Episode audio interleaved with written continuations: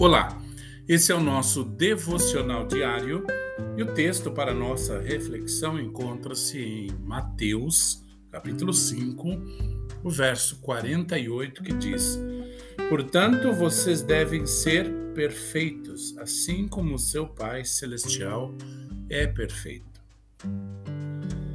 Temos aqui uma ordem, ou talvez seja uma promessa vocês, porém, devem ser perfeitos, como é perfeito vosso Pai no céu.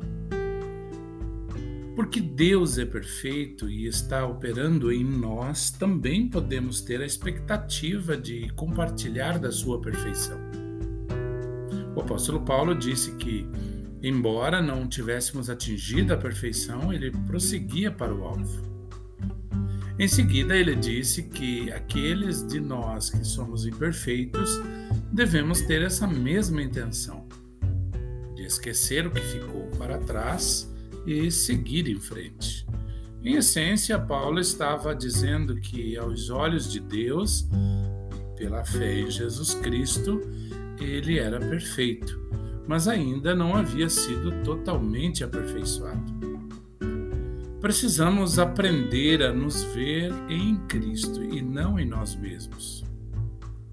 Corey ten Boom ensinou que se você olhar para o mundo, ficará oprimido. Se você olhar para si mesmo, ficará deprimido. Mas se você olhar para Jesus, terá descanso. Essa afirmação é totalmente verdadeira, pois se olharmos para nós mesmos, para o que somos em nossas próprias habilidades, só podemos ficar deprimidos e totalmente desanimados. Mas quando olhamos para Cristo, o autor e consumador da nossa fé, podemos entrar no seu descanso e crer que Ele está continuamente trabalhando em nós. Dizemos sempre que ninguém é perfeito. O que queremos dizer com isso é que ninguém manifesta um comportamento perfeito e essa é uma afirmação correta. Nosso comportamento, porém, é muito diferente da nossa identidade. A Bíblia diz que a fé em Jesus nos torna justos, mas em nossos atos nem sempre fazemos a coisa certa. Durante anos eu mesmo disse: o nosso ser é diferente do nosso fazer. Não fazemos tudo certo, mas Deus sempre nos ama. Ele sempre nos vê em Cristo por meio da nossa fé nele, e ele nos vê como perfeitos em Cristo, enquanto ainda estamos sendo transformados pelo seu poder.